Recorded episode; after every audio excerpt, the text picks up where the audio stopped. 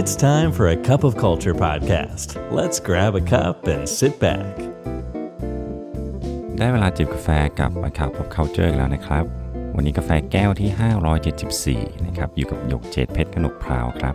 ช่วงสิ้นปีแบบนี้นะครับ ก็เป็นเรื่องง่ายนะครับ ที่เราจะเสียสมาธิกับ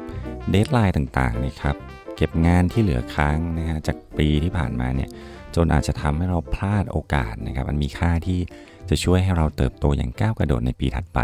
ซึ่งหากเราไม่ได้ใช้เวลาไตรตรองนะครับ ถึงสิ่งที่ผ่านมาแล้วเนี่ย มนุษย์ก็มีแนวโน้มที่จะทำผิดพลาดแบบเดิมมากขึ้นนะครับ แล้วก็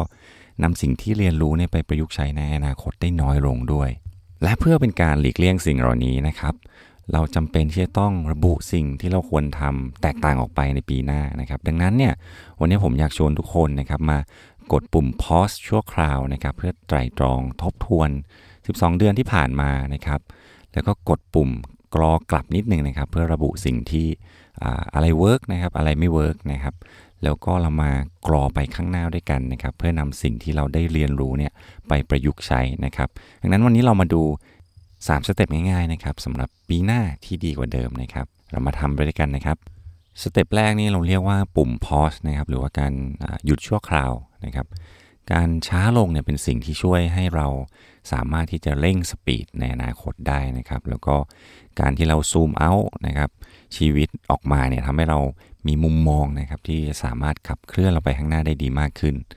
เพราะว่าเมื่อเราระบุสิ่งที่เราทำได้ดีเนี่ยนะครับ เราจะสามารถขยาย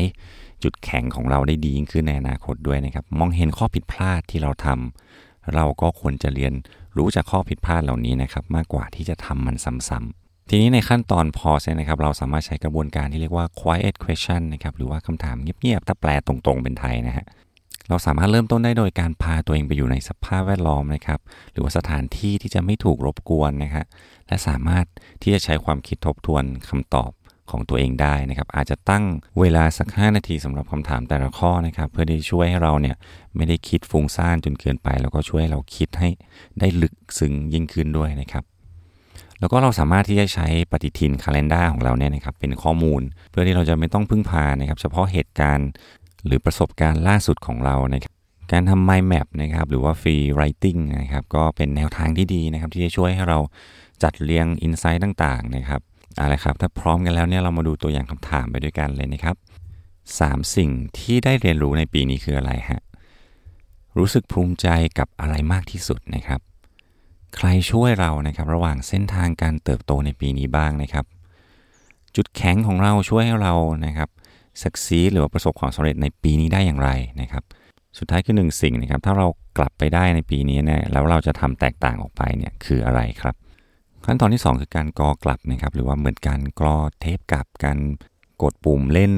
ย้อนหลังอะไรแบบนี้นะฮะ นี่การกรอกลับเนี่ยมันคือการทบทวนหรือว่ามองย้อนกลับไปที่ progress บางอย่างของเรานะครับ ซึ่งจะมีประโยชน์มากกว่าเสมอเลยนะครับ เมื่อขั้นตอนนี้นี่ถูกทำร่วมกับคนอื่นๆด้วยนะครับ เพื่อนร่วมงานของเราเนี่ยนะครับ ก็มักจะมีข้อมูลเชิงลึกหรือว่าอินไซต์บางอย่างเกี่ยวกับเราที่เราไม่สามารถมองมันเห็นได้ด้วยตัวเองนะครับนี่อยากจะชวนให้ทุกท่านนะครับ ลองขอให้เพื่อนร่วมงานนะครับที่เรารู้สึกว่าเขาเชื่อถือได้แล้วก็ไว้ใจได้นี่นะครับ มาช่วยรีวิว ตอบคำถามเกี่ยวกับเรานะครับ ซึ่งกระบวนการนี้จะทำงานได้ดีที่สุดเลยนะครับ เมื่อมีความไว้วางใจในระดับสูงระหว่างทั้งสองฝ่ายในการสนทนาตอบคาถามกันนะครับ อย่างแรกเลยก็คือหาเวลานะครับที่จะมาตอบคาถามเหล่านี้ร่วมกันถ้าดีที่สุดนะครับอยากให้เป็นการที่เจอหน้ากันนะครับ หลังจากนั้นก็ง่ายมากเลยครับ ขณะที่แต่ละคนแบ่งปันคำตอบกันอยู่เนี่ยนะครับ บทบาทของอีกฝ่ายหนึ่งนะครับก็คือการรับฟังอย่างตั้งใจนะครับ แล้วก็ เสริมข้อมูลนะครับที่มีตามประสบการณ์ของตนเองครับ ทีนี้เรามาดูตัวอย่างคำถามกันนะครับ 3 สิ่งหรือว่า 3คำนะครับที่สะท้อนถึงปีที่ผ่านมานะครับ สิ่งใดที่เรารู้สึกพึงพอใจมากที่สุด และน่าหงุดหงิดที่สุดนะครับในช่วงปีหรือว่า 12 เดือนที่ผ่านมา ความเชื่อทัศนคติ หรือว่ากรอบความคิดอะไรนะครับ ที่เป็นตัวฉุดรั้งหรือว่าขัดขวางเราในปีที่ผ่านมานะครับ อะไรคือสิ่งที่มีประโยชน์ที่สุดนะครับที่เราได้อ่าน ได้ดูหรือว่าได้ฟังนะครับในช่วงปีที่ผ่านมา มาถึงขั้นตอนสุดท้ายนะครับ ขั้นตอนที่ 3 คือการกรอไปด้านหน้านะครับหรือว่า fast forward นั่นเองนะฮะหลังจากที่เราได้ประเมินปีของเราที่ผ่านมาแล้วเนี่ยนะครับ สิ่งสำคัญที่สุดคือการเปลี่ยนการรับรู้เหล่านั้นเนี่ยนะครับที่เราได้รับมาเนี่ยเป็น action ที่จะเป็นประโยชน์สำหรับอนาคตนะครับดังนั้นการ กรอไปข้างหน้านี่คือวิธีที่เราจะมาเริ่มเจาะจงเกี่ยวกับความมุ่งมั่น ความตั้งใจที่เราต้องการทำเพื่อการพัฒนาการเติบโตของเรานะครับ หลาย ๆ ครั้งเราก็จะมี list ของการพัฒนาตนเองเนี่ยนะครับ ที่เราคิดขึ้นมาลอยๆนะครับ ซึ่งสุดท้ายแล้วมันก็จะค่อย ๆ เลือนหายไป ดังนั้นเนี่ยเราจำเป็นที่จะต้องค้นหาจุดโฟกัสนะครับ แล้วก็มองให้เห็นสิ่งที่เป็นไปได้จริง ๆ นะครับ จากข้อมูลที่เราได้ทบทวนไตร่ตรองมาแล้วเนี่ย ซึ่งในขั้นตอนการกรอไปข้างหน้าเนี่ยเราจะมารู้จักกระบวนการ Focus Finder กันนะครับ เครื่องมือนี้นะครับทำหน้าที่ระบุ action ที่สำคัญที่สุด ที่เราต้องการทำใน area ต่างๆนี่ครับคำตอบในทุกๆข้อเนี่ยนะครับก็จะเริ่มต้นด้วยฉันจะนะครับหรือว่า I will นะครับเพื่อเป็นการวางกรอบความคิดให้เรามี commitment บางอย่างนะครับกับ action ที่เราจะทำข้อแนะนำก็คือจะลองบันทึกคำตอบเหล่านี้นะครับ ไว้ในสมุดบันทึกไว้ใน journal หรือว่าในที่ที่เราสามารถที่จะมองเห็นบ่อยๆ ได้ เพื่อเป็นการย้ำเตือนความจำของเรานะครับ เรามาดูตัวอย่างคำถามกันนะครับ เป้าหมายการเรียนรู้หนึ่งอย่างที่จะทำให้เราเติบโตหรือว่าก้าวหน้าในปีหน้า คืออะไรนะครับหนึ่งนิสัยที่เราจะทำคืออะไรนะครับหนึ่งบุคคลที่เราจะไปสนทนาหรือไปพูดคุยด้วยเรื่องงานที่เราสนใจเนี่ยนะครับคืออะไร หนึ่งวิธีที่เราจะสนับสนุนคนอื่นนะครับ หรือว่าเพื่อนร่วมงานคืออะไรนะครับ และความผิดพลาดหนึ่งอย่างนะครับ ที่เราจะไม่ทำอีกในปีหน้าคืออะไร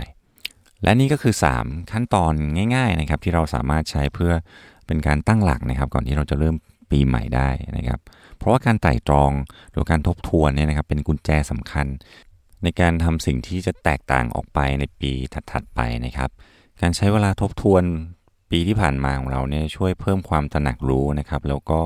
ให้อินไซต์ข้อมูลเชิงลึกนะครับ ในการปรับปรุงพัฒนาตัวเอง ซึ่งอาจจะเป็นของขวัญที่ดีสุดที่เราสามารถมอบให้กับตัวเราเองในปีนี้ก็ได้นะครับ วันนี้กาแฟก็หมดแก้วแล้วนะครับ อย่าลืมนะครับ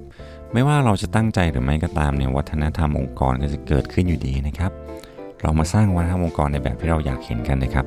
พบกันใหม่นะครับกับ Culture Podcast EP หน้านะครับ And that's today's Cup of Culture. See you again next time.